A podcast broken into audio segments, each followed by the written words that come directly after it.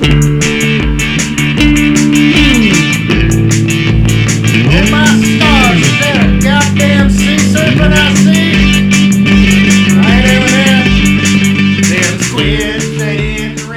there, and welcome to season two of the Kraken Busters, where we are exploring the great sea monster crisis in 1987. This is episode 205 Cover Up. I'm Keith Pilley. So, last week we kind of moved in two modes. First, we talked about Detachment 69 Commander General Abernathy's report back to President Kennedy about what happened off of Iceland, and then Kennedy's decision in consultation with some advisors that included both members of his cabinet and his two brothers to keep the incident and the sea monster resurgence in general under wraps while amassing a naval task force nearby in case they were needed, especially if the Soviets tried to pull something off.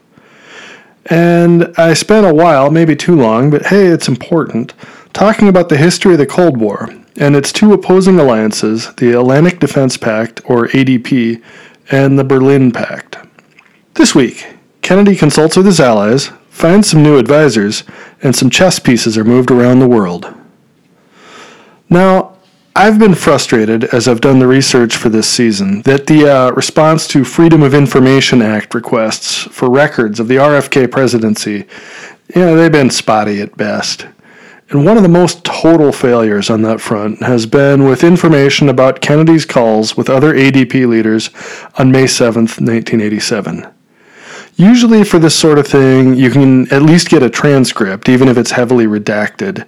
In this case, just nothing. Juliana Burke was party to some of these discussions, but she couldn't really help me here either beyond just broad generalities. That part of our interview got pretty testy, if I'm being candid. So I can't really say with any authority how those discussions went. I can't even say completely for sure who Kennedy talked to, although Margaret Thatcher of the UK, with whom Kennedy had an absolutely abysmal relationship, was probably his first call.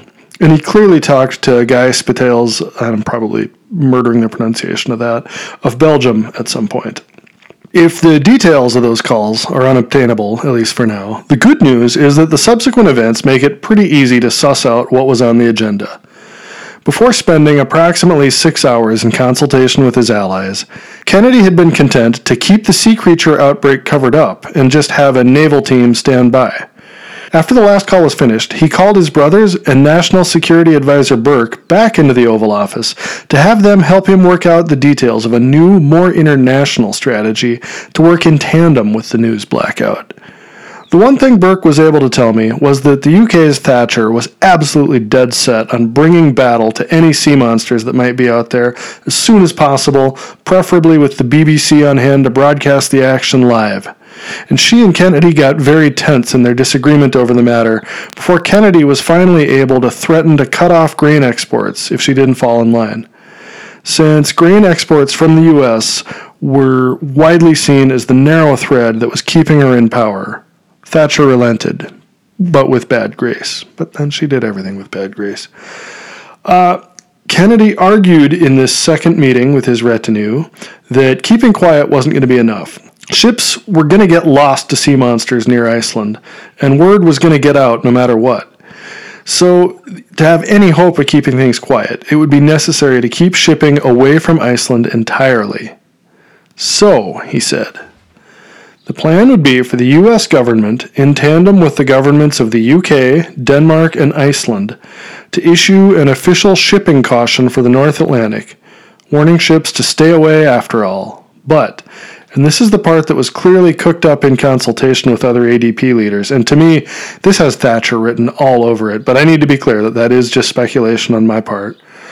Instead of admitting why ships were being asked to stay away, the announcements would also include veiled statements to the effect that the CIA had determined that a pair of Soviet nuclear vessels had had a terrible accident at sea, and that a radiation plume from this event was the reason for the quarantine. National Security Advisor Burke was tasked with working with CIA Director Hughes on getting the agency to put together an action plan to make this plausible. And she immediately set off for CIA headquarters in Langley, Virginia to discuss this. Burke left the White House with the understanding that just about everything was on the table as an option to prop up the story. Juliana Burke and Ron Hughes were, of course, not willing to talk to anyone about that conversation, but I was able to find a person who was in the room that day for much of the meeting who was willing to talk to me if I didn't use their name. I have pretty good reason to believe that this person, a longtime national security worker, is trustworthy, and their account does jibe with the public record of what happened afterwards. I am going to quote their statement at length here. Quote, the White House had, of course, called ahead and let Hughes know that Burke was on her way. To get ready, Hughes called an emergency crisis meeting with a bunch of relevant people the deputy director, the director of operations, the head of the Soviet desk, and a couple of analysts there, the head of the Iceland desk, uh, just a bunch of us generalists. We didn't know what the meeting was going to be for, so there was a lot of disjointed chatter while we waited for Burke. And then she showed up and immediately laid it out for us. There were sea monsters off of Iceland. Oh shit! They'd taken down multiple civilian ships and nearly gotten one of our amphibious assault ships. A huge fucking jellyfish ate a bunch of sailors by dissolving them into mush. Double O shit, maybe triple O shit. The president was worried more than anything else about a panic. Reasonable. So, as he tried to figure out what to do and give the Navy time to get a task force together, he wanted an emergency declared to keep people out of the sea around Iceland. Okay, reasonable with the cover story of a Soviet naval disaster that had created a danger of radioactivity. And here we were all like, well, uh, okay. And our mission here was to come up with a plan to make that cover story stick. And here we really were just, what? Uh, sure. So in the moment there, I was torn. It seemed nuts to even be wasting time on this cover story when there was a goddamn sea monster crisis starting. We needed to be focusing everything we had on hitting those sons of bitches hard before this got out of hand, if it hadn't already. But that was just my knee jerking. I worked it all out right then and there. The US government was a big entity that could do a lot of things. The Navy presumably was working on hitting them hard, but they really did need time to get their shit together for that. The president was probably right to worry about a panic. One big difference between him and Harry Truman in 1945 was that Truman didn't have CNN and a 24 hour news cycle to worry about. This had the potential to escalate to a panic the second some cameraman got footage of a tentacle sticking out of the water, or, God forbid, some sailor dissolving down into jellyfish chow. So we needed to get this cover story in place fast, and we had to make it stick. So the ideas flew. How were we going to convince the world that a Russian nuclear disaster had happened?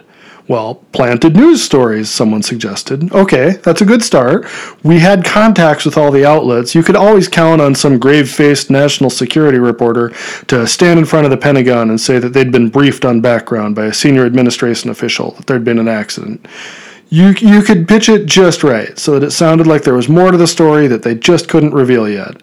That way, even the inevitable Soviet denials would just actually sort of add believability. So okay, that was a start. That was the obvious start. But there was no way it'd be enough, even if we could get similar pieces into outlets in other countries. So all right then, other countries. What if we get the governments of Iceland, Ireland, and the UK to say that they were aware of a lot of radioactivity up there? Get Iceland to issue a radiation alert. Tougher sell, but probably doable given that we had cooperative elements in all of those governments, and some of them were at least sort of on board with Kennedy at the executive level. And anyway, this was going to be a thing that we'd have to find a way to make happen, or the whole thing was just going to fall apart. I still I didn't feel like it was enough. I don't remember who actually came up with the idea, but it just slowly took over the room. If we were going to do this and make it stick, we were probably going to need to create a situation where independent bodies, or at least what the public perceived as independent bodies, could verify something. So that this wasn't just a series of convenient governments and agencies making our claims for us. We we needed to arrange for some actual radioactivity in the seas off of Iceland to give the international community something to detect. That way, the Soviets could deny it all they wanted, and they'd still be stymied. Now, the idea was never to blanket the entire ocean with radioactive material, mind you. Just to plant enough stuff near the edges of the exclusion zone that the current would take it out and create the implication that there was something really hot in the water deeper in that you just you needed to stay away from. Of course, this wouldn't hold forever, but nothing would. We just needed to buy time for the Navy, we figured. And also, of course, this would require getting a ship back into the exclusion zone to plant the material. This was driving us crazy. The director of operations was fretting about the nuts and bolts of this when Burke just casually mentioned that there was already a Detachment 69 team near the scene on board the assault ship that had been attacked. Suddenly it clicked into place. The room filled with nods. This was the perfect D 69 mission. End quote. And so the word came from Langley back to the White House, through the Pentagon, and off to General Abernathy at the Fearless Freaks classified headquarters. Delgado and his team were going to need to go back in sooner than planned with a bunch of radioactive material for them to plant. A team at Langley was working furiously to collect and fabricate the material to be planted, and as soon as it was ready, one of D 69's air assets would work to get it to the Flag Island, which was still holding station in between Greenland and Iceland. This time, the Flag Island wouldn't be going in alone, though. Remember, the Navy had been ordering Atlantic Fleet assets to rally at the point in the ocean where she'd been holding station, and by the time the quote unquote evidence would be delivered, a fair number of ships would be there, including a carrier battle group centered around the supercarriers USS Enterprise and Nimitz. This task force, under the command of Admiral Matt Yellen, would be going in with them, ostensibly to patrol the quarantine zone, while the Flag Island pretended to just be part of the anti submarine screen. At least that was the plan. Admiral Yellen, for his part, reported that he was emphatically in favor of going into the exclusion zone. He felt hemmed in, sailing his growing flotilla in squares around the rally point, with planes out on air search reporting outsized tentacles, fins, and serpent bodies breaching the surface at points closer and closer to the fleet. This is a situation, he radioed back to Atlantic Fleet headquarters in Norfolk, Virginia, that will absolutely not abide in action for much longer. This will get out of control with disastrous consequences if we do not take direct action in the very, very near future. End quote. And, uh, and that is it for this week. Join me next week as the pieces get put into place to get this cover up rolling and we pull back and take a look at the history of espionage. Um, in the meantime, if you have enjoyed the show, as always, you know, spread the word uh, if you if you feel like it, if you care.